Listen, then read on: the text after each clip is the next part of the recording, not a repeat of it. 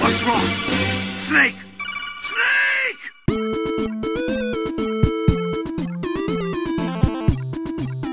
Cześć, witajcie w 11 odcinku podcastu Gorące Krzesła. Dzisiaj jesteśmy w składzie ja, Ocia. Gratuluję, Ociu, to dobrze, że jesteś. Myślałam, że mnie przedstawicie w tym momencie. No myślałem, że ty nas przedstawisz. Ja, Aha, Paweł, okej, jestem. to jest ten podcast. Jest, nie, tak, jest faktycznie taki inny podcast, w którym ludziom mówią ja, czyli, ale to nie nasz podcast, więc yy, spoko. Yy, Więc ja jestem Paweł, tak, cześć. To ja jestem Kamil. Hello. Super. I dzisiaj porozmawiamy sobie o zawieszeniu niewiary podczas grania, ale zanim to, to powiemy sobie pokrótce, kto w co ostatnio grał. I ja może zacznę. Zacznę od tego, że kupiłam wreszcie konsolę. Jej! Brawo, gratuluję. Witamy w XXI wieku. Tak, trzy, trzy, lata, trzy lata temu gdzieś powinna była to zrobić. I to oznacza, że nie będę już grać w dziwne indie gierki, yy, które potem, no, że tak powiem, jak, jak gram, to okaże, że źle grałam. Tylko będę grać w duże, porządne tytuły, w które wszyscy już grali. I na dzień dobry ogrywam Spidermana, tego ekskluzywa na, na PS4 od yy, dewelopera, który nazywa się Insomniac i zrobił wcześniej m.in. całą serię z Ratchetem i Clankiem, też na, PS, na, na PS-y kolejne. I powiem wam, że jestem totalnie zachwycona. Przede wszystkim tym, jaki flow ma ta gra. Tym, jak po prostu bujam się po tym mieście i średnio mnie obchodzi, czy powinnam, nie wiem, robić coś ważnego w tym momencie, po prostu chcę dolecieć do jakiegoś określonego punktu i znaleźć jakąś dziwną rzecz na mapie, która mi się wyświetla. I to po prostu, jak płynne jest tej grze sterowanie. Po prostu tak dawno czegoś takiego nie przeżywałam. I generalnie na, na razie po jakichś, nie wiem, około 30%, czyli nie wiem, takich powiedzmy trzech w miarę intensywnych dniach grania, podoba mi się absolutnie wszystko. Czyli przede wszystkim tempo też opowiadania historii, jakie ma ta gra. To znaczy cały czas y, jesteśmy prowadzeni przez y, wątek główny, który zaczyna się od tego, że nasz Spider-Man, czyli Peter Parker w tej wersji, y, zamyka do więzienia Kingpina i zaczyna później pomagać policji w różnych innych drobniejszych lub mniej drobnych przestępstwach. Była to y, Shocker się wydostał z Spider-Man pomaga policji w przestępstwach? w To nie, te, nie tą wersję znałem. To jest, to jest Gritty Reboot. To jest, to jest ta wersja, w której J. Jonah Jameson miał zawsze O rację. Jezu, O nie. on cały czas nadaje do nas na radiu i opowiada o tym, jak, jak to policja super sobie radziła i jak to świat był lepszy, zanim był w nim Spider-Man. To on teraz jest podcasterem, tak? Pewnie. Tak, jest podcasterem, bo już nie pracuje w Daily Bugle. I... To jest chyba show radiowy prowadzi. Oj, oj, dobra, ale, dobra. Ale blisko. No i generalnie dzwonią do niego ludzie na antenę, żeby opowiadać o tym, e, no albo żeby się z nim zgadzać, albo żeby się nie zgadzać, żeby opowiadać o tym, że na przykład tam Spider-Man pomógł ich rodzinie, oczywiście wtedy on udaje, że na przykład, że nie słyszy, że coś tam przerywa. Um, Czekaj, próbujesz powiedzieć, że Spider-Man ma w- wbudowane radio i słucha radia jak lata po tym tym? tak. Po tym mm, Nowym Jorku? Słucha radia No, jak tak. lata po mieście, plus czasem jak sobie idziesz, jak, znaczy, no, no może nie to, że idziesz sobie chodnikiem, ale akurat jak wylądujesz na chodniku, tam są takie stędy z gazetami, to możesz też sobie wyjąć gazetę i przeczytać gazetę. I możesz W pozdrawiać którym roku się dzieje akcja tej gry? W 95?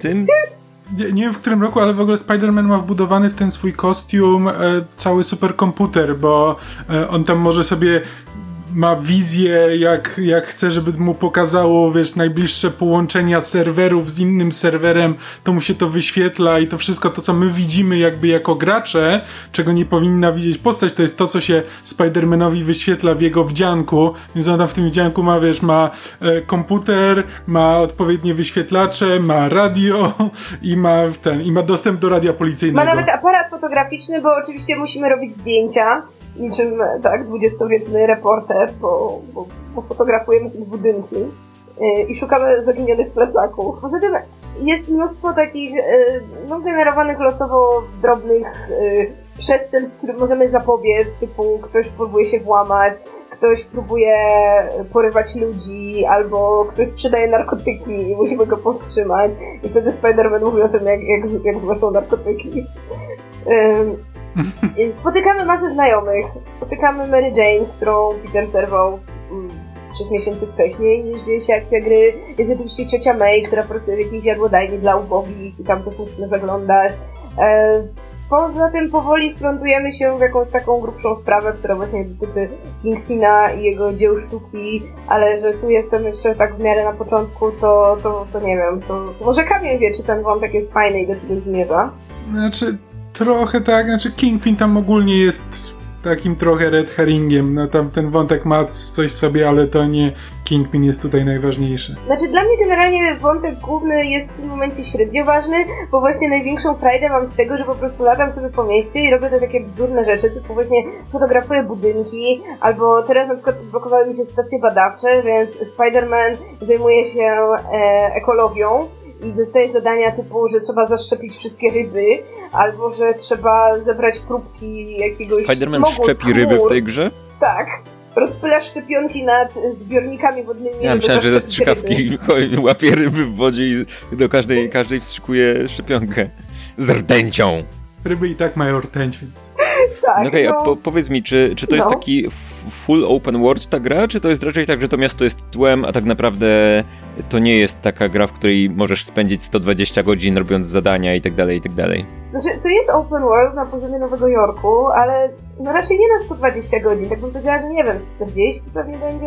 Mhm. Ale tak, jakby na początku Mniej dostajesz nawet. sobie całe miasto, możesz sobie latać gdzie chcesz, no i, i robić co chcesz. Jak, jak to miasto jest zrobione? Bo ja jestem bardzo zafascynowany odtwarzaniem miast w grach, takich właśnie open Mhm. worldowych i one, te miasta czasem wychodzą tak, że wyglądają żywo i, i są takie pełne, pełne postaci, jakichś Mhm. ludzi i w ogóle poruszanie się po nich jest ciekawe, a czasem jest tak, że one są zupełnie tłem, nie? Na przykład GTA robi te miasta w ten sposób, że one sprawiają wrażenie jakichś żyjących organizmów, a z drugiej strony na przykład Horizon Zero Dawn, który wprawdzie Mhm. nie był w, w jednej wielkiej metropolii, ale świat sprawiał tam wrażenie z jakiegoś powodu bycia tłem i takiego martwego dość, nie?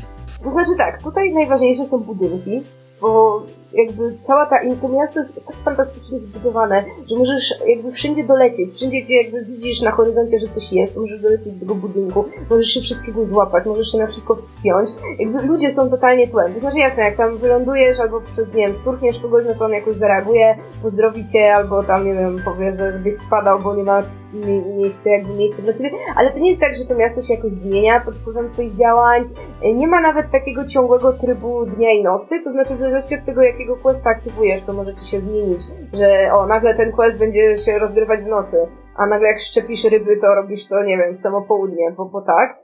Więc Ale jak grasz i nie robisz żadnych zadań, to też noc się nie zmienia. nie, nie, no właśnie jak, musisz- jak nic nie robisz, jak tak sobie wiesz, zostawisz postać na godzinę, to ci się tryb dnia ani nocy w ogóle nie zmienia, jakby jesteś w danym punkcie dostosowanym do zadania, które robisz. Okej, dziwne. Nie, to się tylko zmienia z, z biegiem Tak. fabuły. Jeśli fabuła potrzebuje, że akurat upłynął dzień, to Tak, ale zmienia akurat się podejmujesz, nie wiem, gdzie nie wiem, kogoś akurat śledzisz i ten ktoś się spotyka z kimś tam w nocy, no to po prostu musisz być w nocy, więc gra ci aktywuje noc i, i to tyle. Jakby największą rzeczą, która mnie zaskoczyła, jeśli chodzi o to, że to miasto żyje, to jest to, że w tym mieście jeździ metro i wpadłam pod metro i ono mnie rozjechało. Jakby nie spodziewałam się tego. Spider-Man wpada pod Też metro. tak no, no, to się zdarza. Powiedz mi, czy grałaś w Batmana, tego pierwszego. Arkham, coś tam?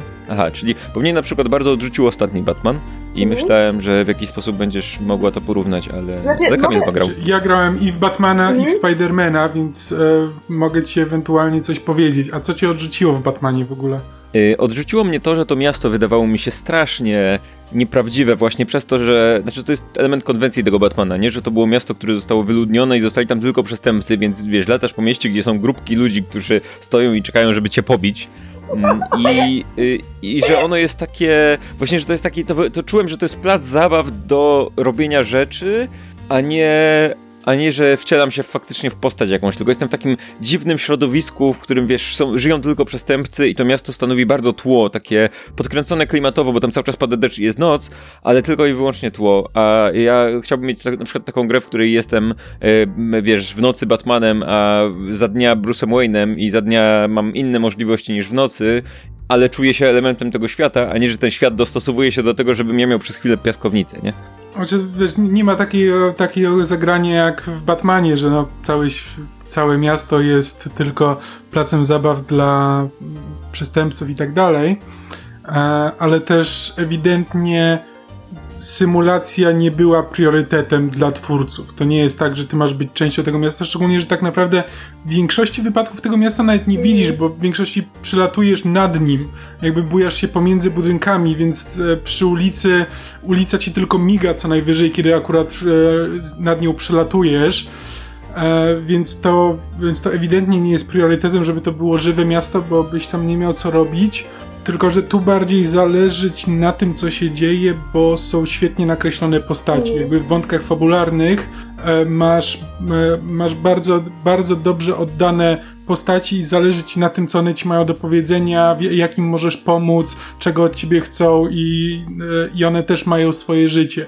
E, I to jest bardzo fajnie oddane, że jakby ten emocjonalny element jest jakby zepchnięty na jakby tą część fabularną postaci, te relacje Petera z, w, ze swoim otoczeniem. Bo Okej. tutaj jest tak, że jakby ci przestępcy niekoniecznie czekają na ciebie, to znaczy jeśli to jest wątek główny, to jasne, ale jeśli masz te takie wszystkie misje poboczne, które dostajesz, bo słuchasz sobie policyjnego radia i oni ci mówią, że w Central Parku właśnie ktoś na kogoś napada, no to jeśli nie polecisz do Central Parku, żeby uratować e, tych ludzi, no to jakby to, to trudno, to Te to są przepadnie, jakoś zaznaczone tak? na mapie, czy coś takiego? Y, Tak, na mapie ci się pojawiają takie czerwone wykrzykniki, jak coś, No, to y, dobrze. y, co, jakieś przestępstwo mam na miejsce. Pamiętam, że w tym Batmanie też było jakieś takie radio czy coś takiego i ja kompletnie nie wiedziałem jak z tego korzystać, jak to działa i on, tam był jakiś radar, który gdzieś mnie kierował, ale ja nie wiedziałem o co chodzi, za chwilę to gubiłem i dostawałem jakiś inny quest i pamiętam, że to było dla mnie strasznie nieczytelne, chociaż nie wiem dlaczego, może jestem głupi. Dobra, to tak ogólnie, czyli ogólnie spoko, tak? Ogólnie spoko, jeśli miałabym się do czegoś przyczepić, no to powiedzmy do tego, że to dla wielu osób pewne rzeczy będą powtarzalne. To znaczy pytanie, na ile komuś przeszkadza to, że po raz 58 robi to samo. No bo masz, nie wiem, z pięć typów przestępstw, więc w jakimś momencie, jeśli po prostu za każdym razem biegniesz do przestępstwa, które pojawia się na radarze, no to one zaczną ci się powtarzać. Um, tak samo, nie wiem, tam są takie wieże widokowe, znaczy nie, nie widokowe, takie wieże radiowe, na które musisz się wspiąć, żeby tam odblokować sygnał, żeby pokazać się mapa. Tak jak, nie wiem, w Assassin's Creed trzeba się wspiąć, żeby tam... Dalej, dalej się te rzeczy dzieją w grach, po co? Tak, i no jak robisz, jak wiesz, wchodzisz na 40 wieżę w mieście, no to powiedzmy, no też, też, też nie jest to szczególnie ciekawe. No są to pewne minigry, które po pewnym czasie, no jak są trzy na krzyż, no to też zaczynają robić się powtarzalne. Więc jeśli macie OCD, to moim zdaniem będzie wam się to podobało, bo mnie się podoba. Mnie się podoba to, że sobie lecę znaleźć tam 55 plecak w mieście. Ale no jeśli kogoś to irytuje, no to może po prostu tego nie robić, tak? I sobie przejść główny wątek popularny i tyle. Znaczy, ja tylko dodam, że mnie zazwyczaj tego typu rzeczy w grach takich open worldowych e, denerwują i już nie mam cierpliwości do latania pomiędzy znakami zapytania i zamykania ich. Natomiast w Spider-Manie e, to było dla mnie w porządku, bo samo poruszanie się po mieście jest, jest Mm. super, jest świetnie zrobione i samo w sobie stanowi przyjemność, więc to, że ja teraz muszę polecieć, ja praktycznie w tej grze nie używałem opcji e, szybkiej Ona tam w podróży. ogóle jest? Bo, ja jej Bo- nie znalazłam do tej pory. Ona się odblokowuje gdzieś tam, wiesz, po, po Okej. dłuższym czasie kampanii, ale, ale nawet wtedy jakby nie, nie potrzebowałem tego, bo no, jakby mamy oddany tylko Manhattan, więc to wcale nie jest tak duża mapa, a to przeskakiwanie z, mie- z miejsca na miejsce, bujanie się na pajęczynach jest na tyle fajne, że nie czułem w ogóle potrzeby korzystania z tej opcji. To nie było takie, że o Jezu, dobra, muszę przejść teraz na drugą stronę miasta, e, no to szybko zróbmy teraz fast travela i miejmy to z głowy.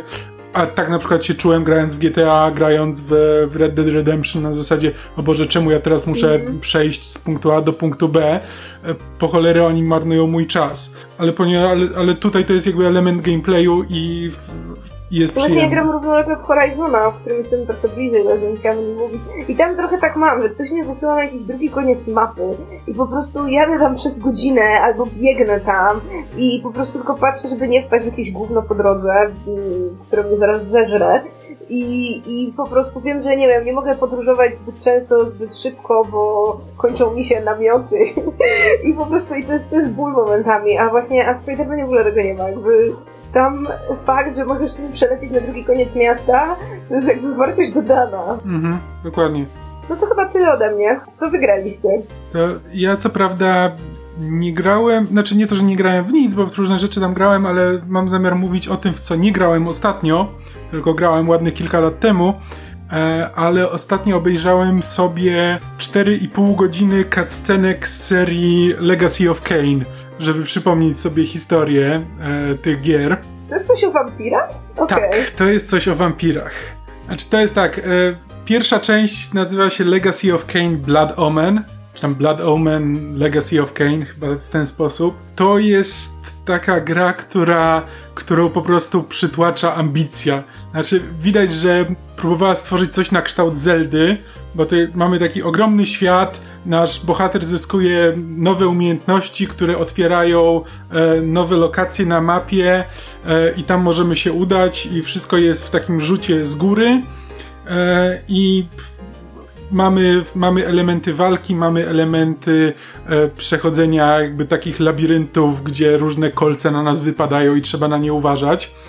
I cały ten gameplay tak trochę trzeszczał w szwach, bo e, widać, że twórcy mieli jakby zamiary bardzo ambitne, ale nie do końca to się przekładało na ich umiejętności, czy też może na budżet po prostu. Ale muszę powiedzieć, że i tak udało im się stworzyć mechanikę, która sprawia sporo przyjemności, nawet jeśli trzeba się przy trochę przecierpieć. Pierwsza część została stworzona przez studio, które się nazywa Silicon Knights i udało im się stworzyć dosyć interesujący świat i bardzo ciekawego protagonistę, który jest takim antybohaterem z prawdziwego zdarzenia, co w sumie nie zdarza się często w grach, bo w grach, jeśli mamy antybohatera, to to jest po prostu taki sarkastyczny dupek, który robi co mu się podoba. E, natomiast Kane jest dupkiem, ale niesamowicie charyzmatycznym i w dodatku walczącym, walczącym jakby z mocami wykraczającymi poza jego pojmowanie. I e, i walczącym z przeznaczeniem. E, więc od razu to się trochę inaczej, inaczej ogląda niż po prostu jakiś facet, który mówi, że na niczym nie, mi nie zależy, nikogo nie lubię i teraz będę sobie robił co chcę. Jakby na poziomie historii to zaczynamy od tego, że Kane jest młodym szlachcicem, który zostaje zabity przez jakichś bandytów i wskrzeszony przez nekromantę jako wampir. E, I ten nekromanta mu mówi, no to teraz masz szansę się zemścić. E, I idź tam, ci bandyci mają tam swój obóz gdzieś tam i idź tam i się zemści na tym. E, I to jest pierwsze, co robimy. Znaczy idziemy do tego do obozu, się mścimy, ale później się dowiadujemy, że tak naprawdę to za tym morderstwem stał ktoś jeszcze.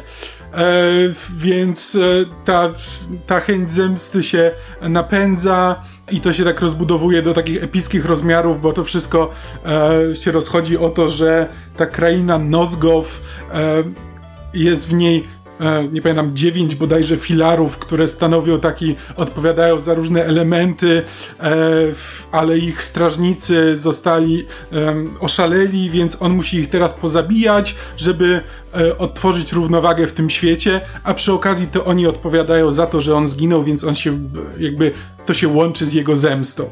Więc on tak niby ludzie mu mówią, że to jest, że tam jest jakiś e, wyższy cel w tej jego krucjacie, a tak naprawdę, ale jemu zależy tylko na tym, żeby się zemścić. I tam jest po prostu cały szereg postaci, każda z nich ma swoje jakieś ukryte motywy i próbują rozgrywać Keina zgodnie ze swoim widzimisię.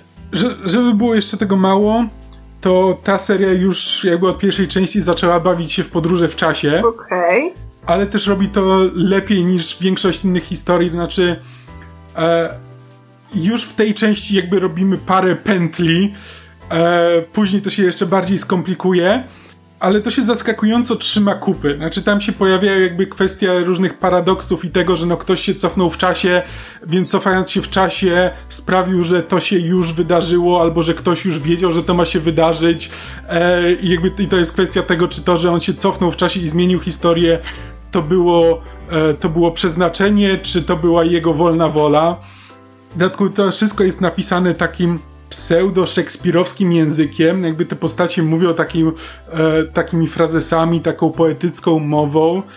E, i, I to by było, to by nie było niesamowicie denerwujące w wielu innych grach, ale po pierwsze to jest autentycznie dobrze napisane, jakby nawet jeśli to jest takie dosyć patetyczne, to wciąż to nie jest tak, że ktoś nie wiedział jak to zrobić, że próbował to ukształtować na taki język, tylko autentycznie czuje się z nim komfortowo, wiedział co robi, a przy okazji jakby mamy w tej grze autentycznie dobrych aktorów głosowych, którzy są w stanie wypowiedzieć te kwestie tak, że w nie wierzymy, że to nie jest tak, że to jest po prostu kółko dramatyczne z jakiegoś liceum, które próbuje teraz e, wystawić jakąś historię, e, epicką historię, tylko autentycznie mamy ludzi, którzy nadają temu e, odpowiedni ton i sprawiają, że wierzymy w te postaci. jakby po tym, e, po tym pierwszym Bladomenie to studio Silicon Knights straciło prawa, bo tak naprawdę prawa do całej, e, całej franczyzy miało Crystal Dynamics, e, więc tam później się zaczęły, były, był jakiś podzew i Crystal Dynamics zyskało jakby pełne prawa do korzystania jakby z e, Legacy of Kain i wszystkich postaci i całego świata. Więc później jak wyszedł sequel, to sequel nie był takim typowym sequelem na zasadzie, że ok, teraz mamy większy budżet, więc zróbmy to samo, ale wiesz, znajdźmy jakiś powód, dla którego główny bohater stracił swoje umiejętności i teraz musi je odzyskać i zróbmy to samo, ale trochę inaczej. Tylko autentycznie e, stworzyli e, zupełnie nową historię, zupełnie nowego bohatera. Nie jako przy okazji, bo ta gra powstawała w pierwszej swojej fazie jako zupełnie odrębny projekt, który później postanowiono e, połączyć z tym uniwersum Legacy of Kane. Więc w sequelu gramy Razielem, który jest potomkiem Kane'a jest i jego sługą. Znaczy jest potomkiem w sensie, że wampirem stworzonym przez niego. Tak, tak, wampirem stworzonym przez niego. Nie wiem, do, jakby na początku tej gry nie wiemy do końca skąd się biorą te wampiry. E, e, jak w, te, jak w tym, bo wampiry tutaj są jakby zupełnie osobną rasą. To nie jest tak jak, to nie jest takie urban fantasy, że wampiry żyją pomiędzy ludźmi e, i się ukrywają, tylko wampiry to jest po prostu osobna rasa, są też ludzie i różne inne rzeczy. I już na samym początku tego, tego sequela Raz, e, Raziel zostaje e, zdradzony przez Keina, ponieważ wampiry z biegiem czasu zyskują nowe moce, ewoluują cały czas i Raziel jako pierwszy wytworzył sobie skrzydła. Więc Kane poczuł się zazdrosny i postanowił go wrzucić do e, bez jakiejś e, bezdennej otchłani E, więc ten Raziel przez kilkaset lat w ogromnej agonii tam spadał w tę otchłań e, i tam na koniec jego ciało zmieniło się, stał się takim wyschniętym, groteskowym potworem, ale skrzesił go jakiś, jakieś pradawne bóstwo, które i tutaj znowu mamy, które mówi mu na zasadzie wskrzesiłem cię, idź się zemścić. E, jakby zemsta nam, ten motyw zemsty nam wraca e, wielokrotnie, bo, bo tak jak mówiłem, twórcy naczytali się za dużo Szekspira i lubią pewne motywy, które się e, powtarzają. I jeśli ktoś teraz zwraca uwagę na to, co mówiłem, to w tej grze dzieją, tak, ta gra dzieje się półtora tysiąca lat po wydarzeniach z pierwszej części. A już na samym jej początku, w pierwszej otwierającym fi filmiku, tak jak mówiłem, Raziel budzi się kilkaset lat później, po, po spadnięciu w te bez... Więc jakby już, już na, w tym momencie, przy, na początku drugiej części, mamy kilka tysięcy lat e, historii tego świata e, do ogarnięcia. Więc to jest tego typu gra, gdzie po prostu jest mnóstwo, mnóstwo loru, e, który trzeba ogarnąć, jakby takiej wiedzy o świecie, którą, e, której się dowiadujemy i trzeba zwracać uwagę na to, co się dzieje, bo się łatwo w tym wszystkim pogubić. Okej, okay, czekaj, ale jaki to jest typ gry w ogóle? Co ty tam robisz? Jakby, że ten lore jest taki ważny, co ty tam robisz? Znaczy, tak jak mówię, pierwszy to był taki zeldowy rzut z góry i e, Zelda chodzimy, chodzimy naszym bohaterem i tłuczemy potwory. Okay. E, drugi to jest gra akcji z perspektywy trzeciej osoby.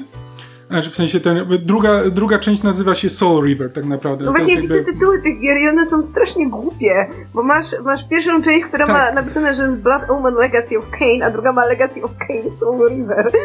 I, I, później jest Soul River 2, a później jest Blood Omen 2, a później jest Legacy of Kane Defiance i Dokładnie. Po, potem jest część, która się nazywa Two Soul, Two River. Więc... Y, Nie, później jest, a później jest część, która, którą anulowali, a która miała się nazywać odwrotnie, bo miała się nazywać Legacy of Kane Blood Omen 3, więc może dlatego anulowali. Nie, ale ja wolę Soul, okay. River, Soul River. Soul River to jest w ogóle nazwa miecza, tak, tak naprawdę, więc y, oczywiście, że tak. Tak. Bo, aha, bo w tej grze jeszcze poza, eee. poza podróżami w czasie są, jest podróża, po, poruszanie się między wymiarami. Tam, są tam ze trzy różne wymiary, między którymi się można poruszać płynnie. Możesz przejść do innego wymiaru, w którym możesz przejść przez ścianę na przykład, nie? E, okay. Tak. Raziel ma taką właśnie możliwość, możliwość przechodzenia pomiędzy światami i to jest, to, i to jest takie e, trochę walki, trochę puzzlowania na zasadzie, że mamy teraz tam różne geometryczne zagadki, które trzeba rozwiązać, żeby przejść dalej. Mm, tam jest sporo fajnych pomysłów, tylko że ponieważ to jest gra z pierwszego PlayStation, to to są wykonane tak trochę. Wiesz, jest na przykład fajne, że Raziel jak walczy z wampirami, no to wampirów nie da się po prostu tak pokonać tłukąc je e, pazurami, tylko że za każdym razem musimy je albo przebić e, czymś ostrym, e, albo wrzucić je do światła, albo wrzucić do wody, bo woda też zabija wampiry w tym świecie. Więc e, ta walka teoretycznie miała być taka bardziej mechaniczna, że to nie jest tylko tłuczenie, tylko musimy znaleźć sposób na tego wampira, ale sterowanie trochę nie działa, więc to wszystko jest e, po prostu męczące na dłuższą metę. No, słuchaj, to jest gra, w której Raziel ma, nie ma dolnej szczęki, więc y, ma taką chustę, która mu zakrywa całą, tutaj jest taką, ma taką kul chustę i raz na jakiś czas może wyssać komuś duszę i wtedy ściąga tę chustę i ma taką otwartą jakby tutaj bez dolnej szczęki y, usta i wciąga duszę tymi ustami i potem zakłada z powrotem swoją chustę, nie? Więc to jest tego typu gra. Tak. I ma świecące oczy i podarte skrzydła, które wyglądają jak takie, wiesz, jak taka, taka szmata, jakby miał taką szmatę na plecach zawieszoną, na której się może, na których może tak trochę lewit, może nie lewitować, ale opadać powoli z tego, co pamiętam, nie? Yy, więc no, to jest I jakby mu na tak maksa. zazdrościł tych skrzydeł jak szmaty, że go musiał wrzucić do otchłani. Nie, no, mu je podarł najpierw, dlatego wyglądają A, jak szmata, okej. nie? Wiesz. No tak. Ale Raziel, Raziel jest jakby najbardziej cool postacią w historii gier wideo, w sensie on jest tak 90sowo cool. Brakuje mu tylko pojedynczego Mhm. shoulder pada czy czegoś takiego i byłby po prostu na maksa. Wiesz. On wygląda trochę jak Spawn. E, ma, taki, ma w sobie coś takiego. I, e, w, I to znowu, w kolejnych częściach jakby, e, już tam nie będę się rozwodził nad tym, co się wydarzyło, ale jakby potem w, w pierwszym Soul Riverze, w drugim Soul Riverze mamy mnóstwo podróży w czasie. E, jakby Raziel próbuje znaleźć Kane'a, Kane próbuje mu się wymknąć, on ma swoje plany, jeszcze jest parę innych osób, które mają swoje plany. Wszystko to ocieka taką e, dramatyczną ironią na zasadzie, że to są postaci, które próbują walczyć ze swoim przeznaczeniem i próbują udowodnić, że mają wolną wolę, ale później się okazuje, że to wszystko było już e, ten gdzieś przewidziane, że ktoś to przewidział, więc to wszystko jest przeznaczenie i co jest przeznaczeniem, co jest wolną wolą i cały czas wszyscy się nad tym zastanawiają. Okej, to jeszcze, jeśli pytanie mam do tego zdania, od którego zacząłeś, bo powiedziałeś, że, że nie grasz w to teraz, tylko że oglądasz sobie jakby filmiki, tak? Czy gameplaye, czy... Tak. Okej, dlatego, że teraz już się w to nie da grać? W sensie to jest strasznie stara gra, więc jak to w ogóle się dzisiaj trzyma? Znaczy tak, y, w Bladomena, jeśli ktoś ma wystarczająco dużo samozaparcia, to da się pograć, ale to jest taka gra, która ma dużo, dużo problemów, więc e, e, gra się w to trochę jak Dirk Smallwood, czy Dink Smallwood, nie pamiętam jak to się nazywało, nie wiem czy kojarzycie taką, taką gierkę e, z takim też pseudo-izometrycznym rzutem. To wszystko jest, wszystko ma być jak Zelda, ale jest tak zrobione trochę na taśmę klejącą i ślinę. E, więc jest tam sporo fajnych pomysłów, e, sporo problemów, ale da się w to zagrać. Pierwszy Soul River jest jedyną częścią jakby z całej serii, której nigdy nie przeszedłem, bo nie byłem w stanie dobrnąć do końca, bo po prostu wkurzała mnie e, za bardzo ta mechanika. Od drugiego Soul Rivera e, wydaje mi się, że wciąż dałoby się w te gry grać. Znaczy w Soul Rivera dwójkę i w Defiance. Blood Omen 2 można pominąć jakby zarówno ze względów fabularnych, jak i ze względów mechanicznych, bo to jest e, najsłabsza gra, która w dodatku powstawała z boku, robiona przez inny zespół, więc jest gorzej napisana, gorzej e, mechanicznie stworzona, więc e, Blood Omen 2 można olać e, w ogóle. E, Ale jakby uważam, że Soul River 2 i Legacy of Kain Defiance wciąż są niezłymi grami, w które dałoby się grać e, teraz. W dodatku jakby od pierwszego Soul Rivera ta gra jest pisana przez Amy Henning. Znaczy ona też e, współtworzyła poniekąd pierwszego Bladomena, e, ale później jakby przejęła tę serię. E, od So- Soul River pierwszy, Soul River drugi i Defiance. Jest, e, ona jest jakby główną twórczynią, a Amy Henning w tym momencie pracuje w Naughty Dog i jest odpowiedzialna za serię Uncharted. Więc jakby ona wie, co robi. Jakby jest naprawdę dobrą pisarką. I właśnie to jest to, co, e, to jest to, co mówiłem. To jest naprawdę fajnie napisana gra. E, To jest jakby historia, która jest niesamowicie poplątana. Wymaga od kogoś, kto próbuje jakby za nią podążać, sporo cierpliwości i e, skupienia i uwagi. E, ale, e, ale jest e, interesująca, świetnie zagrana e, i, e, i naprawdę fajnie napisana. W ogóle Amy Henning mówiła w wywiadach tam parokrotnie, że uważa serię Legacy of Kain za swoje największe dzieło. I widać, że to jest, że przyłożyła do tego. e, Nie da się takiej historii napisać na zasadzie a, to teraz będzie to, a potem sobie wymyślimy, co będzie dalej, bo to się po prostu ta te podróże w czasie tak się nakładają na siebie, tak się zazębiają, że trzeba mieć to wszystko zaplanowane z góry. Bardzo trudne, znaczy tam od, widać pewne drobne retcony, ale też widać, że, kto, że jakby taki ogólny pomysł na tę fabułę musiał być przemyślany wcześniej. I jakby, i też gdyby e, tam główne, główne role Keina gra Simon Templeman, Raziela gra Michael Bell, e, to są jakby aktorzy głosowi jakby nie są, nie są bardzo znani z, z innych ról, ale autentycznie z ust mniej utalentowanych aktorów istnieje duże ryzyko, że nie dałoby się tego słuchać. Jakby ta cała gra zmieniłaby się takie w niekończące pasmo ekspozycji i gówniarskiej poezji, ale jednak kiedy jakby tych dwóch aktorów rozmawia ze sobą o przeznaczeniu, o wolnej woli, to autentycznie chce się tego słuchać, a to nie jest łatwe. To nie jest łatwa sztuka, żeby tego typu tematy poruszyć, które są ewidentnie napisane w taki sposób patetyczny i dość pretensjonalny, a jednak słucha się tego z zaciekawieniem. Ja bym w ogóle bardzo chętnie przytulił jakiś taki reboot tej serii w rodzaju tego,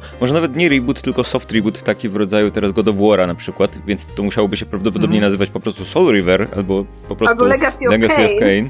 Mm, ale hmm. coś, co współcześnie wygląda z tymi bohaterami, bo oni naprawdę fajnie grali i mm, klimat w ogóle tej gry był taki dość Hmm, bo to było takie zimne średniowiecze z jednej strony, alternatywne tak. oczywiście, tak. ale z drugiej strony poplątane tymi podróżami między wymiarami, podróżami w czasie i tak dalej, i tak dalej. I ci wszyscy bohaterowie mieli te ileś set lat za sobą różnych rzeczy, byli napędzani swoją zemstą i różnymi dziwnymi rzeczami, więc oni wszyscy byli tam, tam szaleni. Więc chodził ten Raziel i monologował o wolnej woli, jednocześnie zażynając jakichś ludzi naokoło.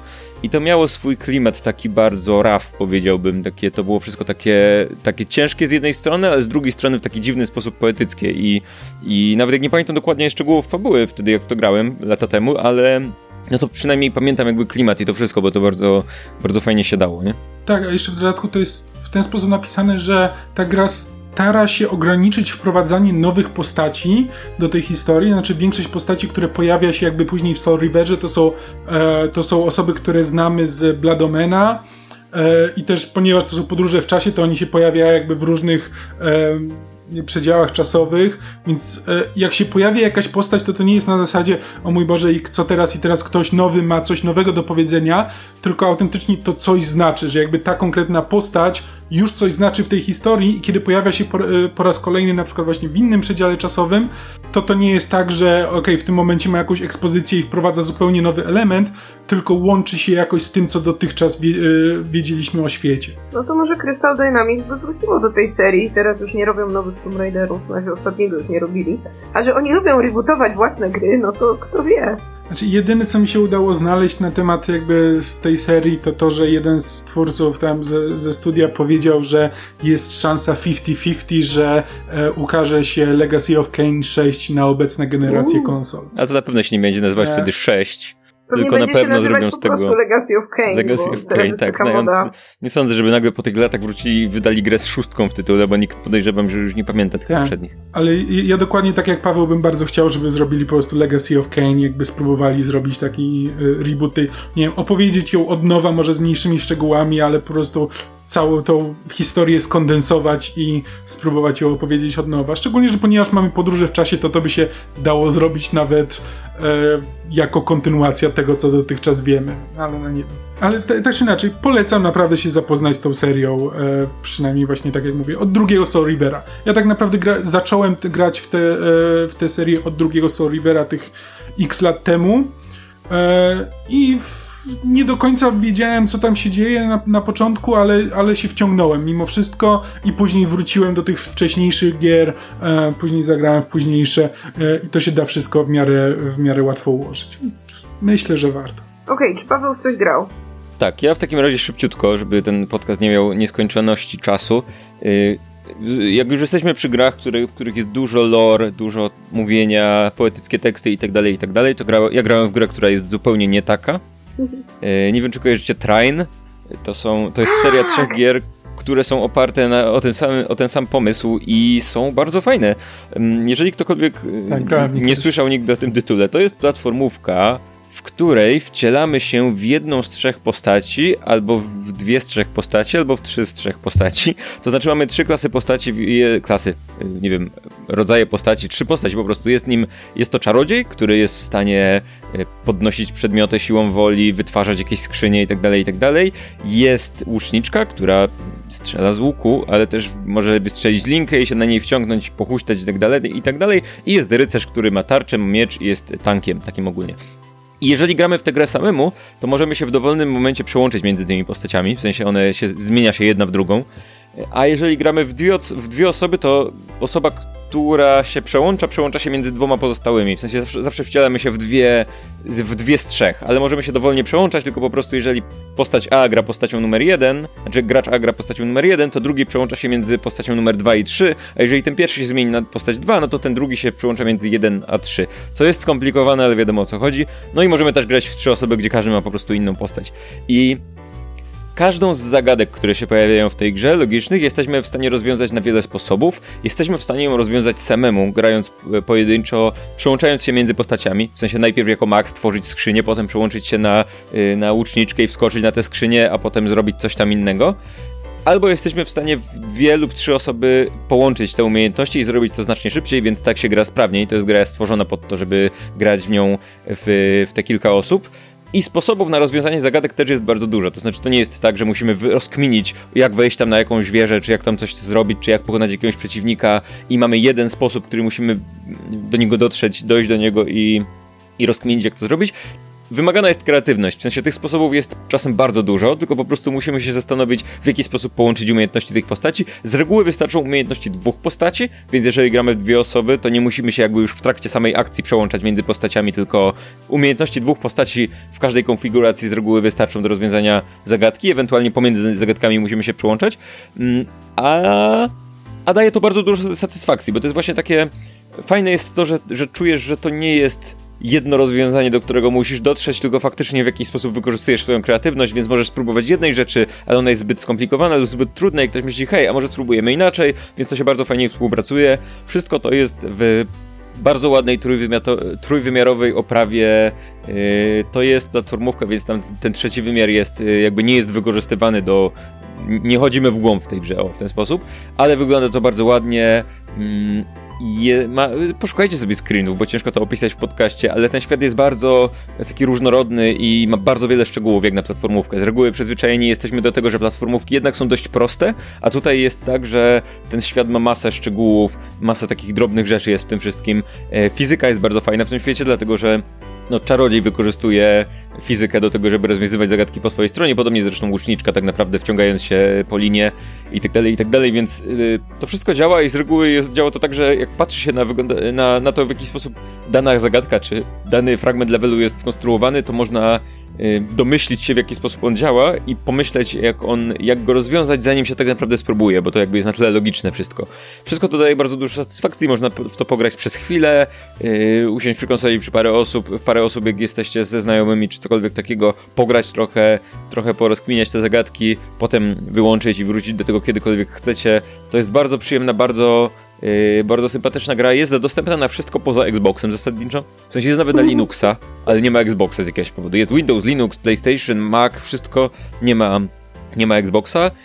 I często jest sprzedawana w trójpakach, wszystkie trzy części w jakichś bardzo niskich cenach w rodzaju 40 zł, że wszystkie trzy gry, nie?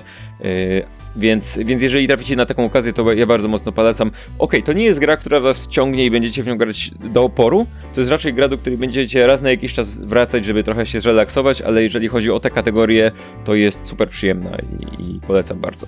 To w ogóle brzmi trochę jak duchowy spadkobierca The Lost Vikings. Nie wiem, czy graliście dawno, dawno temu. Jedna z pierwszych gier Blizzarda, tak. która chyba dzisiaj w ogóle jest udostępniana przez nich za darmo, w jakiejś tam odświeżonej wersji.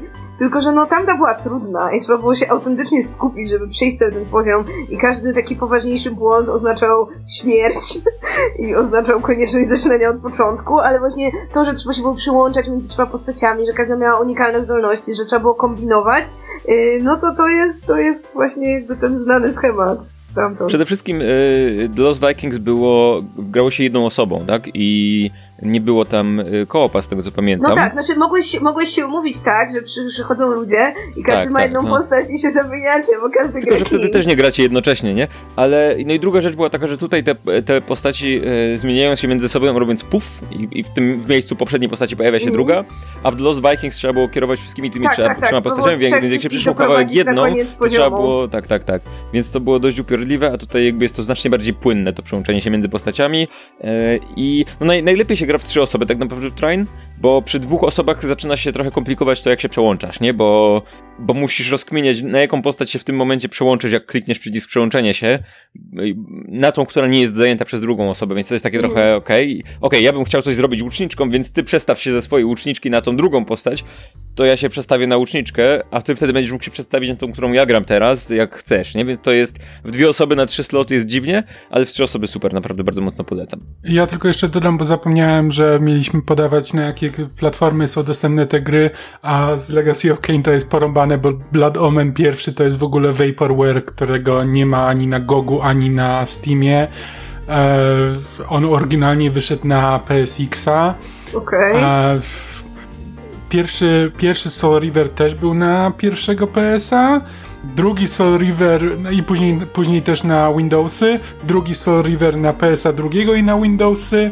W ogóle pierwszy Soul River to chyba jeszcze na Dreamcasta był w ogóle, e, ale to ten. E, no i- No i tak samo, tak samo późniejsze Blood Omen 2 i e, Defiance. Jakby już wszystko od Soul Rivera 1 jest dostępne na Steamie i na Gogu. Tylko tego pierwszego Blood Omena nie ma. No dobrze, to co, przechodzimy do naszego tematu głównego. Czyli Tak. poga- po- pogawędzimy sobie o tym, e, kie- kiedy gry zmuszają nas do zawieszenia niewiary, gdzie i, i jakby na ile nam to przeszkadza tak naprawdę. Bo to, że gry będą to robić, to wydaje mi się jakby takim oczywistym stwierdzeniem. Pytanie, na ile w ogóle zwracamy na to uwagę, kiedy jesteśmy w trakcie, w trakcie rozgrywki i w jakich grach nam to przeszkadza, a w jakich nie, bo zakładam, że będzie pewnego tego typu rozróżnienie. Zacznijmy może od tego, o co nam w ogóle chodzi.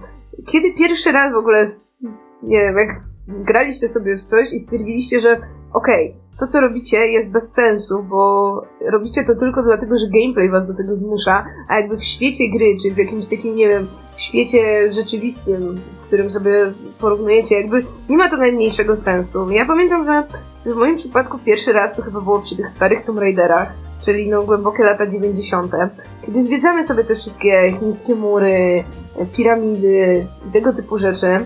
I mamy tam porozrzucane jakieś, jakieś, wiecie, jakieś apteczki. Ktoś ukrył klucz za żyrandolem, który trzeba opuścić dźwignią, która ukryta jest w podwodnej jaskini. Tak, na pewno to miało prawo działać. I, i generalnie jakby mm, poziomy przygotowane są pod tym kątem, żeby no, gracz miał jakąś zagadkę logiczną, żeby dało się coś tam robić, a to nie ma najmniejszego sensu.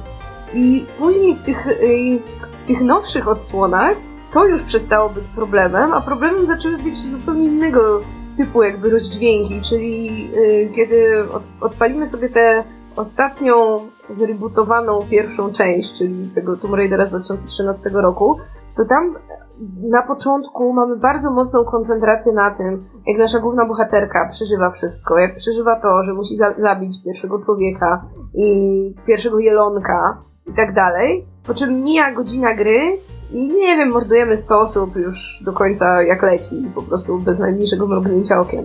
No i, no i właśnie, chodzi tego typu sytuacje i o to, yy, jak w ogóle do tego podchodzicie, czy wam to przeszkadza, czy w ogóle zwracacie na to uwagę. Znaczy ja w kontekście takich tego, co powiedziałaś o Tomb Raiderze, to ja tylko mogę powiedzieć tyle, że mi to przeszkadza tylko i wyłącznie, kiedy gra nie jest w tym konsekwentna. To znaczy właśnie w tym, e, w tym zrebootowanym pierwszym Tomb Raiderze, znaczy, e, jak to się tam nazywało? Tomb Raider po prostu się nazywał ten pierwszy, nie? A, to się po prostu Tomb Raider nazywało, ale w każdym razie mówimy o tej ostatniej trylogii. To właśnie to, to jest denerwujące, że i fajnie, jeśli skupiamy się na tym, że ojej, zabiłam jelonka i jakie to jest straszne, to gdyby reszta gry była takim twardym survivalem, to spoko, ale ponieważ reszta gry jest po prostu na zasadzie, a postrzelajmy się, teraz będzie fajnie, no to, to, to, to już budzi e, to, to już budzi jakiś taki mój wewnętrzny sprzeciw. Gdyby to było jakby od początku na zasadzie teraz się strzelamy, spoko. Jeśli od początku do końca jest każda śmierć to jest przeżycie, spoko. Ale jeśli gra próbuje jakby mieć ciastko i zjeść ciastko, to jest ten moment, w którym ja stwierdzam, nie, mam to gdzieś. E, Ja zauważyłem, że nie... Z reguły to działa tak, że ja nie potrafię tego do końca zdefiniować, dopóki tego nie zauważę, nie? I, I, tutaj, żeby nie powtarzać Tomb Raiderze, Uncharted jest taką serią, w której mm. nawet, nawet nie chodzi o, o, to, że bo Uncharted jakby cały jest zrobiony z takim vibem, wiesz, przygody, szczelania i tak dalej, i tak dalej, więc tam bohaterowie ryzykując, yy, jakby to jest ich codzienność, tak, to, to że ryzykują, więc tam, tam nie ma z tym problemu, ale na przykład nic tego nizowego w tej grze, po zabiciu tych stu przeciwników, pokonaniu czołgu, jakby byciu pod ciągłym ostrzałem i tak dalej, i tak dalej, mm, dostawaniu ileś razy, i potem otrzepywaniu się i odchodzeniu i tak dalej, i tak dalej, nagle w cutscence okazuje się, że ktoś celuje do Drake'a, więc już nie możemy nic dalej zrobić, nie? Bo ktoś wyciągnął pistolet i do niego celuje z odległości 15 metrów, mówi, mówi rzuć broń, no i on rzuca tę broń, no bo co ma zrobić innego? Ale wcześniej walczył z armią i nie było żadnego problemu, nie? I Yy, ponieważ nie może być odcinka bez tego, ja, ja zaproponowałem ten temat w ogóle w momencie, w którym grałem w Assassin's Creed. Yeah. Dlatego, że tam to w ogóle jest. Ja mam bardzo duży problem z tą grą, którego sam nie potrafię zdefiniować, nie rozumiem. Może wy w jakiś sposób mi pomożecie, bo Assassin's Creed dzieje się w niehistorycznych czasach. W sensie to teoretycznie jest historia, ale tam jest ta cała metafabuła o tym, że ludzie byli drugą cywilizacją na Ziemi, bo kiedyś była pradawna cywilizacja i ona zostawiła swoje artefakty po sobie i e, a to w ogóle wszystko to, co obserwujesz w grze, to tak naprawdę nie są tamte czasy, tylko to jest symulacja odtworzona w tym momencie w umyśle współcześnie żyjącej postaci. Sorry, jeżeli ktoś nie znał tej serii i teraz to usłyszał, bo to jest naprawdę pogięte i, i mogliby się tego pozbyć, ale w związku z tym, że to jest ta symulacja i tak dalej, i tak dalej, to pojawiają się tam że rzeczy, które nie są nie, nie są rzeczywiste, tak? Chociażby to, że, ym, że nie wiem, w Assassin's Creed Odyssey mamy możliwość walki z, z mitologicznymi stworami, tak? Walczymy z Minotaurem albo z Meduzą, ale wszystko to jest wyjaśnione jako specjalne zabezpieczenie tej dawnej cywilizacji, która buduje taką symulację tego potwora i tak naprawdę jego tam nie ma, w sensie ten potwór to nie jest prawdziwy i tak dalej, i tak dalej, i tak dalej. I to jeszcze jakoś przechodzi i Sekretne bractwo, coś tam, coś tam, jakoś, okej, okay, to, to u mnie przychodzi, w sensie ja czuję, że no dobra, to jest w miarę spójne, po czym postać nic tego nizowego dostaje artefakt pod tytułem Płonący Miecz i mi to rozwala imersję kompletnie, bo ja nie mogę mieć, jak mogę mieć Płonący Miecz i Płonący Miecz z jakiegoś powodu mi nie pasuje. I z jednej strony mam tam te, takie rzeczy w rodzaju zeskocz y, z, ze stumetrowej skały i spadnij do stogu siana, który tam akurat jest i ja, i mi to rozwala imersję, bo, bo bo okej, okay, zabiłaby się postać skacząc z takiej wysokości, ale z drugiej strony mam grę, to, to jest niby symulacja, więc teoretycznie powinno mi to, powinno mi to załatwić sprawę, nie? I mhm. Trudno mi powiedzieć, z czego to wynika, no bo e, mówię, ten płonący miecz to było coś, co w Assassin's Creed e, Origins mnie bardzo ubodło. W sensie, jak nagle bohater dostaje płonący miecz w ramach jakiejś tam misji, to miałem takie, okej, okay, ja rozumiem, że to wszystko jest niehistoryczne, że tam są rzeczy nie, nie, niemożliwe do wyjaśnienia w jakiś e, logiczny sposób i tak dalej, i tak dalej, ale ten płonący miecz, na który nikt nie zwraca uwagi, kompletnie mi rozwala, rozwala tę grę. To oczywiście wszystko zależy od konwencji, bo w momencie, w którym mamy grę, w której konwencja jest... Yy, powiedzmy y, wyraźnie przerysowane w jakiś sposób, no to więcej osób, więcej rzeczy ci przejdzie. W momencie, w którym mamy grę, w której, no powiedzmy Assassin's Creed jest grą, która stara się mieć grafikę, oprawę graficzną, która jak najbardziej y, przypomina rzeczywistość, więc sugeruje, że możemy się spodziewać, że działa na takich samych zasadach jak rzeczywistość, nie?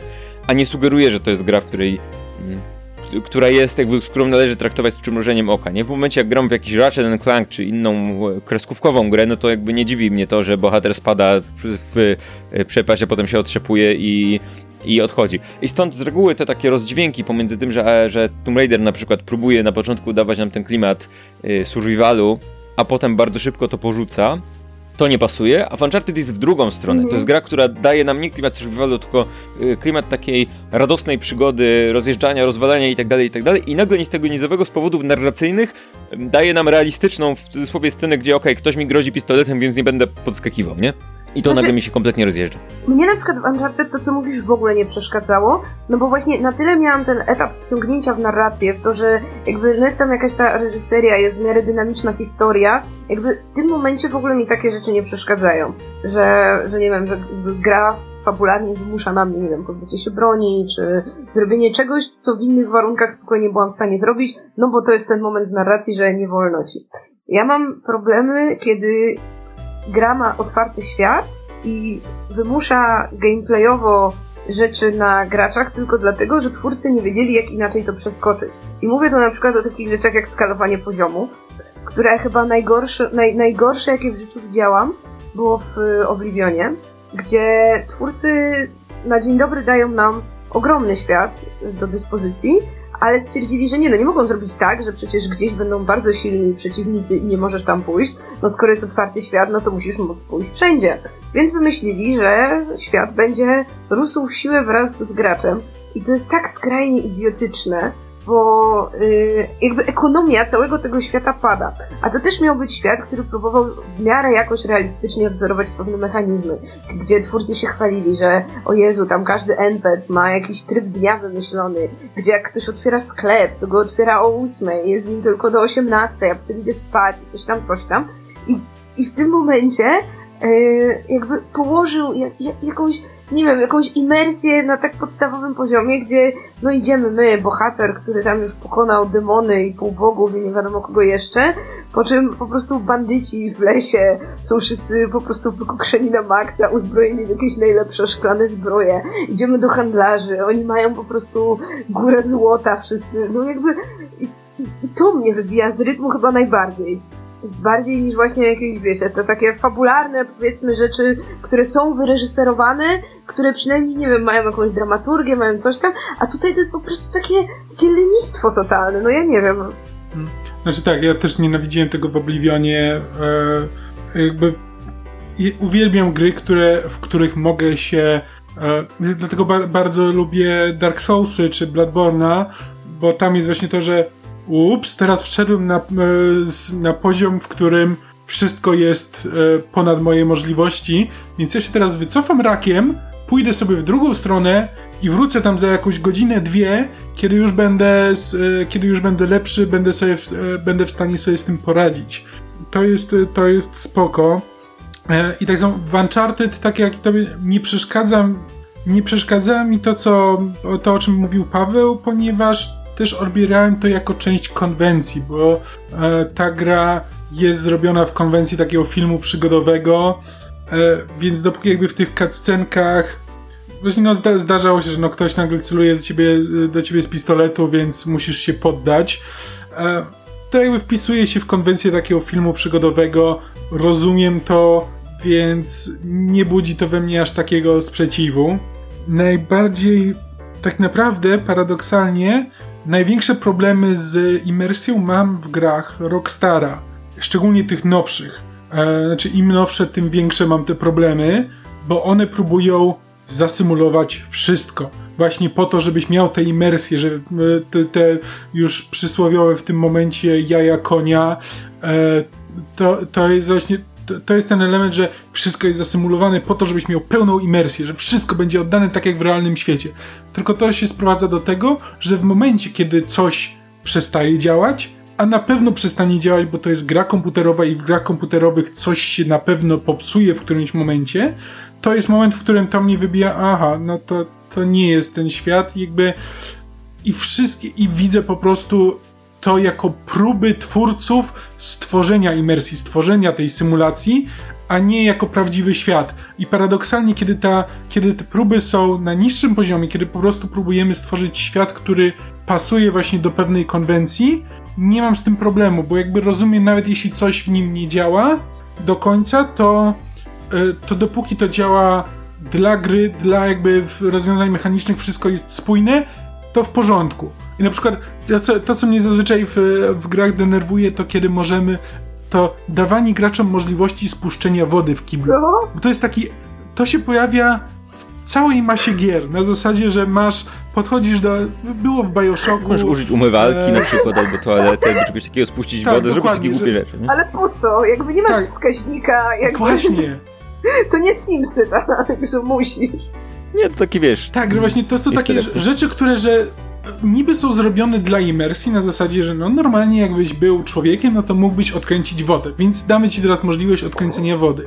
Ale ja tego nie potrzebuję i to jakby jeśli coś, jeśli mamy jakąś możliwość, to niech ta możliwość będzie spójna z tym, co mamy robić w tej grze. To znaczy, e, jeśli mamy odkręcić wodę, i na przykład odkręcamy wodę po to, żeby zrobić kałużę na podłodze, bo gra symuluje na przykład elektryczność i jeśli zrobimy kałużę na podłodze, to wtedy możemy zastawić na kogoś pułapkę elektryczną, to spoko. Ale jeśli po prostu daje nam taką możliwość, bo tak, bo czemu nie, to, to paradoksalnie właśnie budzi na zasadzie aha, to jest gra, tu mogę odkręcić wodę, ale gdzie indziej nie mogę, wiesz, nie, nie, mogę zrobić najprostszych rzeczy, bo już tego twórcy nie przewidzieli. E, I tego typu właśnie działania, które są taką próbą stworzenia symulacji, które nie wyłączą się z resztą gry, sprawiają, że ta imersja natychmiast pryska, bo widzimy, że to jest tylko gra i że to jest coś, co włożyli tam twórcy. Mhm. Mnie zawsze rozwala robienie w grach logicznych, powiedzmy, znaczy przy zagadkach logicznych, em, niepowstrzymanych do przejścia przeszkód, które powinny być bardzo łatwe do przejścia. W sensie, o, nie mogę przejść dalej, dlatego że jest oparte, oparte coś drewnianego o.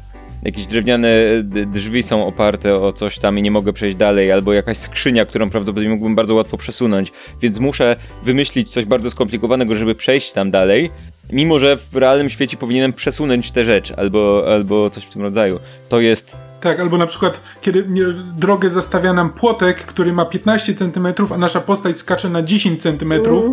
i mogłaby go spokojnie po prostu przełożyć nogę i nad nim przejść, ale ponieważ mechanicznie nie możemy skoczyć tak wysoko, to nie możemy przez to przejść i musimy teraz obejść dookoła 5 km. Tak, i często to jest, to jest właśnie coś takiego, że wiesz, że gra musi w jakiś sposób uniemożliwić przejście dalej i robi to w bardzo, w bardzo leniwy sposób rozumiem coś takiego jak, wiesz, niewidzialne ściany dookoła. E, okej, okay nie wiem, wiem, że to czasem trzeba w jakiś sposób rozwiązać, nie zawsze da się skonstruować level tak, że jest, wiesz, zamknięty dokładnie z każdej strony.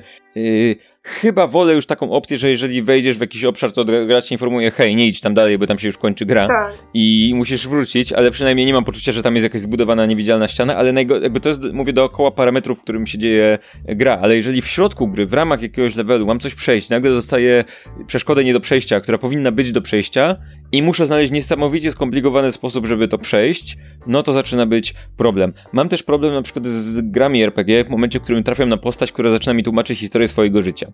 Ja wiem, że gry RPG to jest trochę pewnego rodzaju konwencja, która wymaga czasem coś takiego, ale ekspozycja może być różna, może być bardziej lub mniej naturalna i czasem jak gram w cokolwiek i nagle trafiam na postać, która bez wyraźnego powodu zaczyna mi opowiadać coś o swoim życiu, no to zaczyna być, y, albo mnie prosi o coś bez, bez wyraźnego powodu. Ja okej, okay, ja rozumiem. Znaczy, zobacz, w takim Wiedźminie zostało to rozwiązane spoko, no bo Geralt jest Wiedźminem, więc to, że ludzie mu zlecają rzeczy jest jakby naturalne, zwłaszcza, że zlecają mu w pewnym obrębie, yy, powiedzmy, działań, w pewnej kategorii. Ale często się zdarza tak, że grasz jakąś postacią, idziesz sobie po świecie i nagle ludzie cię zaczepiają i każą ci, nie wiem, przyprowadzić dziecko, przynieść coś, zanieść coś, wiesz, porozmawiać z kimś ten.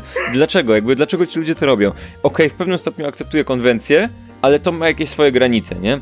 W sensie, jeżeli, jeżeli to jest wprowadzone w miarę naturalnie, to ja jestem w stanie troszkę przymrużyć oko na to, ale jeżeli to, się, to wygląda tak, że spotykam postać, postać w pierwszych słowach mi zaczyna tłumaczyć, opowiadać swoje życie, Albo, to jest w ogóle najlepsze, zdarzają się postaci, które mówią ci w pierwszych słowach, i to się zdarza regularnie, w grach Ubisoftu chociażby. Ktoś ci mówi w pierwszych słowach, jestem szpiegiem z sąsiedniego królestwa, chcesz mi, pytałem zapłacić, jak mi coś za...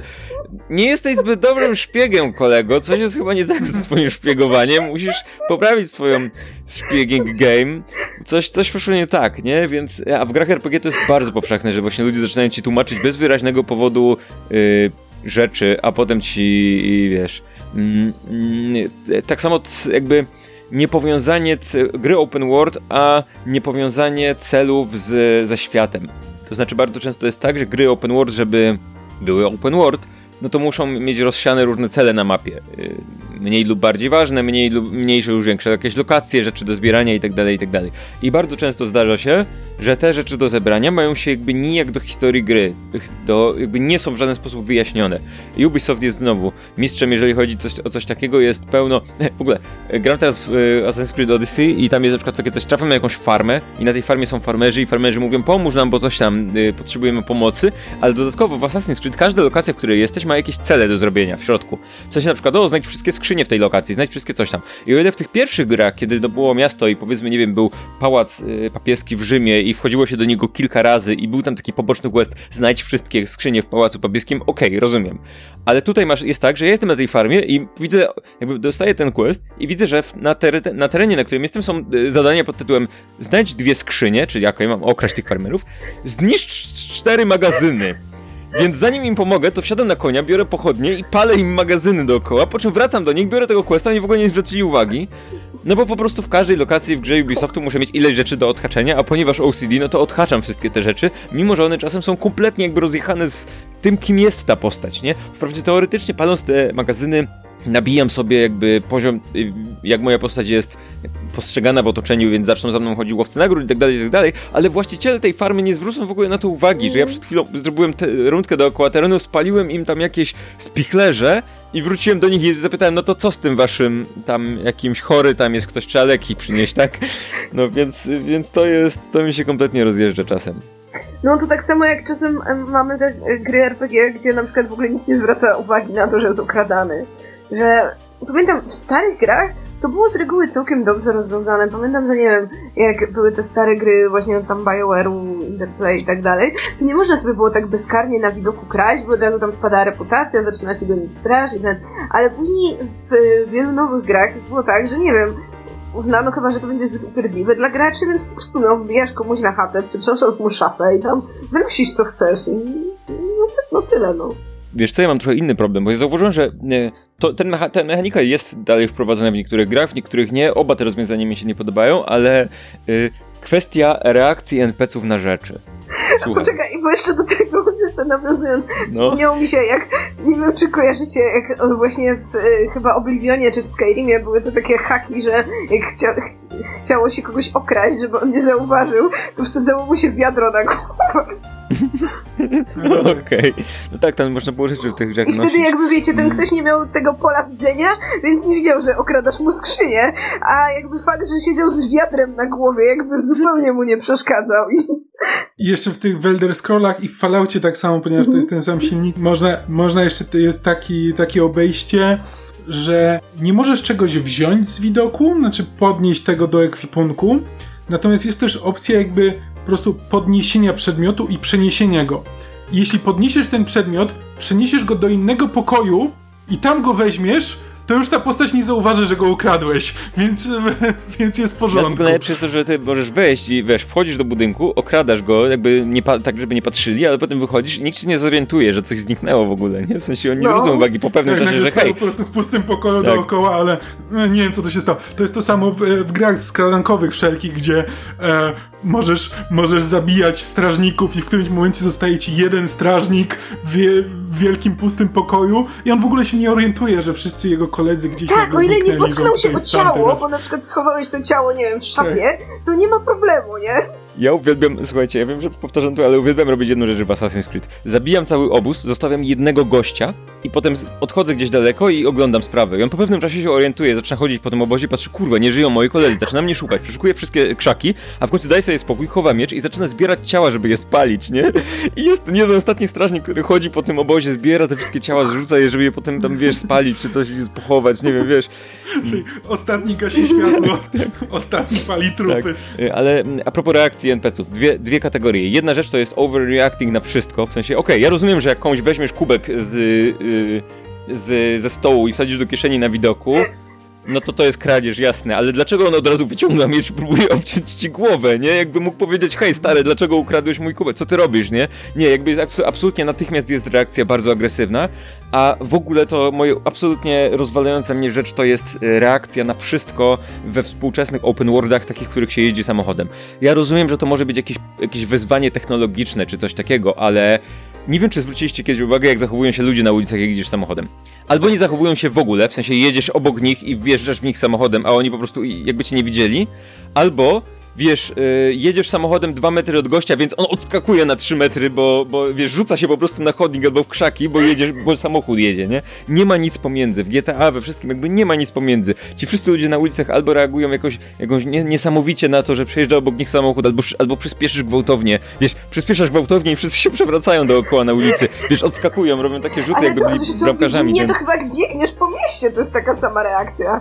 Że Tak, ludzie tak, są tak oburzeni, zdarza. że W Assassin's Creed biegniesz. jak jedziesz na koniu się też to zdarza, albo nie reagują w ogóle. Jeżeli na przykład jedziesz powoli, to możesz wjechać kogoś, w kogoś z tyłu, ale on w ogóle kompletnie nie zwróci uwagi, tylko się tak obróci, nie zaniepokojony, tak popatrzy tylko na ciebie i odejdzie, nie?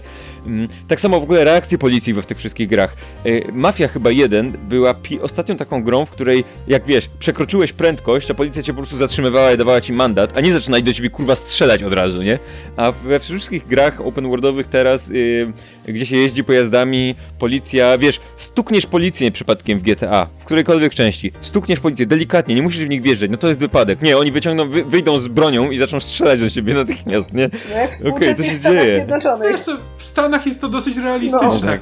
Więc, więc zachowania w ogóle, wiesz, te, te, nie wiem z czego to wynika, być może ktoś, kto, by, kto się tym zajmuje, mógłby nam więcej powiedzieć, ale te wszystkie gry open worldowe, zwłaszcza współczesne, coraz lepiej symulują to, jak działa świat i on coraz bardziej naturalnie wygląda, ci ludzie coraz bardziej ra- naturalnie zachowują się na ulicach, ale jednocześnie y, te, te, to takie zachowanie tłumów cały czas się kompletnie rozjeżdża. Tam ci ludzie właśnie skaczący gdzieś spod tych samochodów, albo w ogóle, wiesz, coś poszło nie tak z silnikiem i oni skaczą w złą stronę, więc ty jedziesz, a koleś ci skacze pod koła, tak rzuca się pod koła, wiesz, z rękami wyciągniętymi i wiesz, to kompletnie jakby się rozjeżdża, nie? I, i... Ale zobacz, że na przykład w Asasynie to zostało już rozwiązane już na poziomie, nie pamiętam, drugiego, gdzie to, to było takie trochę dziwne, gdzie Ezio był w stanie przechodzić przez tłum i po prostu jakby znajdywał drogę. Rozpychał się, no. I tam były Tak, te, tak. taka dziwna animacja, gdzie on tam kładł ręce na wszystkich, na wszystkich osobach, który, prze, które przechodził i macał po Mhm. prostu każdych, prze, każdego przechodnia, ale był w stanie przejść przez ten tłum, nie antagonizując nikogo. A spróbuj coś takiego zrobić w Red Dead Redemption e, d- 2. Nie da się. Ja tam po prostu przechodząc przez miasto, to albo muszę iść powolutku i kluczyć pomiędzy postaciami, jakby zmieniać kierunek, żeby nikogo nie ten, bo jeśli tylko przejdę choćby ramieniem zahaczę, to natychmiast ta postać po prostu y, odlatuje i robi hej, co? Co mi zrobiłeś? Co się dzieje? Y, I w ogóle wiesz, co tam się dzieje? No, No to się wydaje takie, takie, takie nie wiesz, ten nie problem, trudne, nie? jakby jest ta technologia, istnieje. Ej, dobra, przy, przestań, przestańcie opowiadać śmieszne rzeczy, bo jak ja się śmieję, to mnie wszystko boli. Ojej. Nie, bo chciałem odejść od open worldów, bo nie wiem, czy jeszcze coś mamy na ten temat do powiedzenia. Myślę, że o open worldach to moglibyśmy długo, jeżeli chodzi o ten... No tak, e, ale w grach, e, w różnych grach z perspektywy pierwszej osoby mamy ten nieszczęsny zabieg, gdzie gramy bohaterem, który się nie odzywa. E, jakby od Half-Life'a e, zazwyczaj. I to jest jeszcze spoko. Jakby rozumiem ten zabieg, mamy się jakby wczuć w ten. Przy czym ja zawsze traktowałem to w, tak, że no jakby postać w grze się nie odzywa, bo po prostu traktujemy to, że no ona może coś powiedziała, my nie musimy tego, my możemy sobie dopowiedzieć to, co my byśmy powiedzieli w tej chwili, jakby mówią inne postaci, to jest taki zabieg, zabawa konwencją, taki zabieg, który no nie jest realistyczny, ale jestem w stanie go sobie e, jakoś tam zracjonalizować. Ale jak tylko taka gra e, w, dołącza kwestię na zasadzie o, co ty taki cichy jesteś? To ja w tym momencie, nope, fuck you. Nie, nie chcę już dalej, jakby nie jestem w stanie traktować poważnie tej gry. Słuchaj, y, odpal sobie, odpalcie sobie kilka pierwszych minut y, gameplayu Monster Hunter World. Tam postać się nie odzywa i jest to zrobione jakby to, co ty mówisz, Kamil, to jest nic. Tam jest to zrobione w ten sposób, że y, zaczyna się gra od tego, że jakieś dwie postaci zaczepiają naszego bohatera i mówią hej, ty też jedziesz, płyniesz z nami tym A, samym tak, tak, statkiem, co my i w tym momencie twój bohater robi, otwiera usta, ja w tym momencie to działa w podcaście, otwiera usta, już ma coś powiedzieć, jak przez chwilę się ten i nagle z boku coś odwraca uwagę, oni wszyscy od- odwracają uwagę i mówią, o patrzcie, coś dzieje się z boku. I za każdym razem jak ta postać ma coś powiedzieć, to coś innego się dzieje, albo ktoś wpycha się przed nią i zaczyna mówić za nią. I to nie jest tak, że ta postać nie mówi, jakby my cały czas obserwujemy, jak ta postać próbuje coś powiedzieć i za każdym razem coś jej przeszkadza, ale ci inni bohaterowie nie zauważają, że prowadzą dialogi z tym bohaterem, a on nie mówi i po prostu mu cały czas przerywają, jak coś próbuje powiedzieć i on się nie odezwał ani słowem. Nie wiem, dlaczego coś takiego zrobione, zostało zrobione, nie mam pojęcia. To jest to, co ja mówiłem na początku, bo to jest teoretycznie zabieg, który zdaniem twórców ma prawdopodobnie zwiększyć imersję, na zasadzie, że oni próbują nam wytłumaczyć, czemu ta postać się nie odzywa. Natomiast nie ma żadnego powodu, żeby to tłumaczyć, bo po prostu to jest jakby element konwencji, że postaci w grach e, w FPP się nie odzywają, mogą się odzywać, ale jeśli nie odzywają, to jakby traktujemy to jako element konwencji. A kiedy ktoś próbuje na to, e, to nam wytłumaczyć, to zwraca na to uwagę i natychmiast sprawia, że to zawieszenie niewiary pryska. I to jest taki paradoks, że w momencie, kiedy próbujesz się do tego odnieść, to natychmiast rujnujesz całą sprawę. Wydaje mi się, że to działa w momencie, w którym jest napisane tak, że te postaci inne de facto rozmawiają między sobą, a ty obserwujesz ten dialog i to wtedy nawet być może nie zwrócisz na to uwagi, że twoja postać się w ogóle nie odzywa. Jakby jeżeli nie będzie tego miejsca, w którym ona ma się odezwać. A w momencie, w którym to jest normalny dialog, w, której twoja, w którym twoja postać powinna się odzywać, ale ten, to twoje odzywanie jest wycięte i po prostu inne postacie cię o coś pytają, po czym zanim ta postać odpowie, to druga mówi ja, ja, ja odpowiem, ja odpowiem. To jest to dziwne. I, I, ja też nie rozumiem tego, zwłaszcza, że w Destiny 1 na przykład postać mówiła, po czym w Destiny 2 przestała. I, i i stało się to kompletnie nienaturalne, po czym teraz w najnowszym dodatku do Destiny postać znów zaczęła mówić do tego stopnia, że w zwiastunie, zwiastun jakby fabularny, do, do pewnego momentu ona nie mówiła, po czym nagle ona się odzywa i to było takie wow, w końcu moja postać znowu mówi, nie? Jakby zrobiono z tego feature w dodatku. Dosłownie zrobiono, jakby to było tak bardzo krytykowane, dlaczego postać przestała się odzywać, że zrobiono feature w dodatku z takim specjalnym momentem, wiesz, w zwiastunie, gdzie cichnie muzyka i postać mówi to może ja odpowiem, czy coś takiego i nagle wow, będzie mówić, ale super, postać może mówić, nie? Więc nie mam pojęcia skąd ten pomysł się wziął. Pamiętam go od Half-Life'a dwójki. Yy, nie wiem, czy to było wcześniej, nie wiem dlaczego powstało i jakby nie wiem, to mnie zawsze rozwala fakt. Znaczy, to, to jest to jest coś, czego twórcy się powinni nauczyć po prostu raz na zawsze. To znaczy, gracze są w stanie zawiesić niewiarę sami z siebie. W momencie, kiedy próbujecie tłumaczyć jakby rzeczy, które są elementem konwencji, są elementem gier komputerowych, które istnieją tam od zawsze, jakby gracze są do nich przyzwyczajeni, a twórca próbuje znaleźć teraz sposób, żeby to jakoś wytłumaczyć w świecie gry, to natychmiast wszystko rujnuje. I po prostu mogliby się odpieprzyć i po prostu przestać to robić. Jakby gracze naprawdę są przyzwyczajeni do tego, że grają w gry i rozumieją, co to, co to znaczy. I nie wszystko trzeba tłumaczyć. Mhm. Ja myślę, że to jest bardzo ładne podsumowanie. I te słowa twórcy gier powinni zrobić do serca się wysypają. Tak, wydaje mi się, że tutaj mamy jakby dwa wnioski. Po pierwsze, yy, gracze, to, to co mówi Kamil, gracze nie są tacy głupi i jakby to, to zawieszenie niewiary istnieje, to trzeba, o tym trzeba pamiętać. Nie? nie chodzi o to, żeby gry wyglądały tak, że nie wymagają zawieszenia niewiary, bo są tak realistyczne, bo nie da się tego osiągnąć, a w momencie jak próbujesz to osiągnąć, to zwracasz uwagę na, na te problemy bardziej niż gdybyś tego nie próbowało osiągnąć, tak? Więc to jest jedna rzecz, że jakby to pewne zawieszenie niewiary istnieje i okej, okay, jakby jesteśmy w stanie z tym żyć. To jest jedna rzecz. Druga rzecz jest taka, że wszystko zależy od konwencji. Jeżeli coś pasuje do pewnej konwencji, to zasadniczo jest to łatwiej zrobić y, i im ta konwencja jest mniej powiedzmy realistyczna, im na więcej pozwala, tym, y, tym y, jesteśmy w stanie grze więcej wybaczyć, ale to wszystko musi być jakby w miarę w jakimś jednej w jednej kategorii powiedzmy, bo jak nagle coś się bardzo mocno wyróżnia, no to przestaje pasować, zwłaszcza jeżeli próbujemy zrobić grę, która na przykład jest realistyczna i nagle mamy tę jedną rzecz, na której nie, wiem, nie, nie ma możliwości zrealizowania jej realistycznie, nie? Yy, I chyba tyle, jeżeli chodzi o wnioski, co? Tak, ja się całkowicie zgadzam to, co mówiliście, czyli też, żeby no po pierwsze nie zwracać uwagi na te miejsca właśnie, na które nie ma potrzeby zwracać uwagi i po drugie to, co na samym początku mówił Kamil, czyli żeby zachować spójność. Czyli jeśli stawiamy na to, że nie wiem, gra ma być jakaś emocjonalna, czy jakaś poważna, to nie wpychajmy do niej rzeczy tylko po to, żeby, nie wiem, gameplayowo było dużo strzelania, albo że jeśli, nie wiem, stawiamy na to, jak super ekonomię zrobiliśmy, to później nie, nie zmuszajmy graczy, żeby okradali ludzi, którym wsadzili wiadro na głowę. Zastanawiam się tak naprawdę na ile to jest kluczowe, bo być może to jest tak, że my zwracamy uwagę na to. Ostatnio w poprzednim odcinku rozmawialiśmy o walce na miecze w, w Assassin's Creed Origins, która gra Krzysiek i to, że jak masz odpowiednio silnego przeciwnika, to, to bijesz go tym mieczem ileś tam dziesiąt razy i on, i on jakby nie ginie.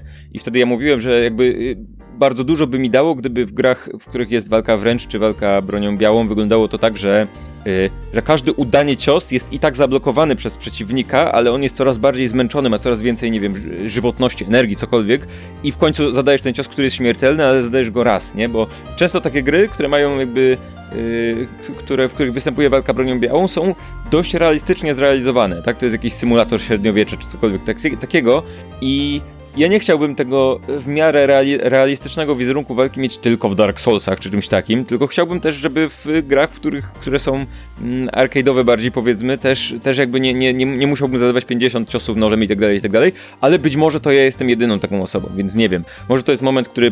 Dark Soulsy też nie są realistyczne. E, coś takiego, o czym ty mówisz, to na przykład Mirror's Edge, e, ten nowy Catalyst e, próbował zrobić. Jakby to nie jest dobra gra, ale tam jest taki motyw, że jak biegniesz po ścianie, to masz taką tarczę, która jakby oddaje to, że ludzie nie są w stanie w ciebie trafić. E, jakby masz taki pasek energii, jeśli biegniesz po ścianie, jeśli biegniesz bardzo szybko i ludzie w ciebie strzelają, no to, e, to jesteś chroniony przed pociskami, ale no jeśli ten pasek ci się skończy, to wtedy ktoś w ciebie, jak w ciebie trafi, no to trafił cię z pistoletu, a ty biegłeś po ścianie, więc e, sorry, e, nie żyjesz. Mhm. Mhm. Mm, okej, okay, no to co? To jest chyba ten moment, kiedy powinniśmy zaprosić naszych słuchaczy do pisania do nas. Mamy adres mail, który się nazywa gorące krzesła podsłuchane.pl i możecie nam napisać, co was wyrzuca z, wytrąca z gier, co wam psuje imersję, a może coś, co nam psuje imersję, wam nie psuje i możecie do nas napisać o tym.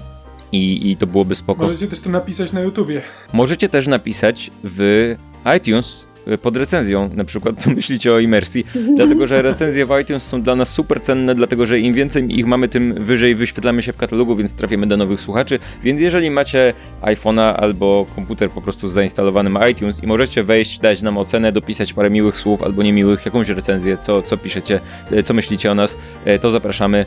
I co? Całą resztę linków do nas znajdziecie na podsłuchane.pl. Między innymi jesteśmy na Spotify, więc jeżeli korzystacie ze Spotify, a na przykład słuchacie nas na YouTubie, co nie jest najwygodniejszą opcją, no to możecie wejść na Spotify, tam, nie wiem, ściągnąć sobie odcinki offline, żeby słuchać na mieście, czy cokolwiek takiego.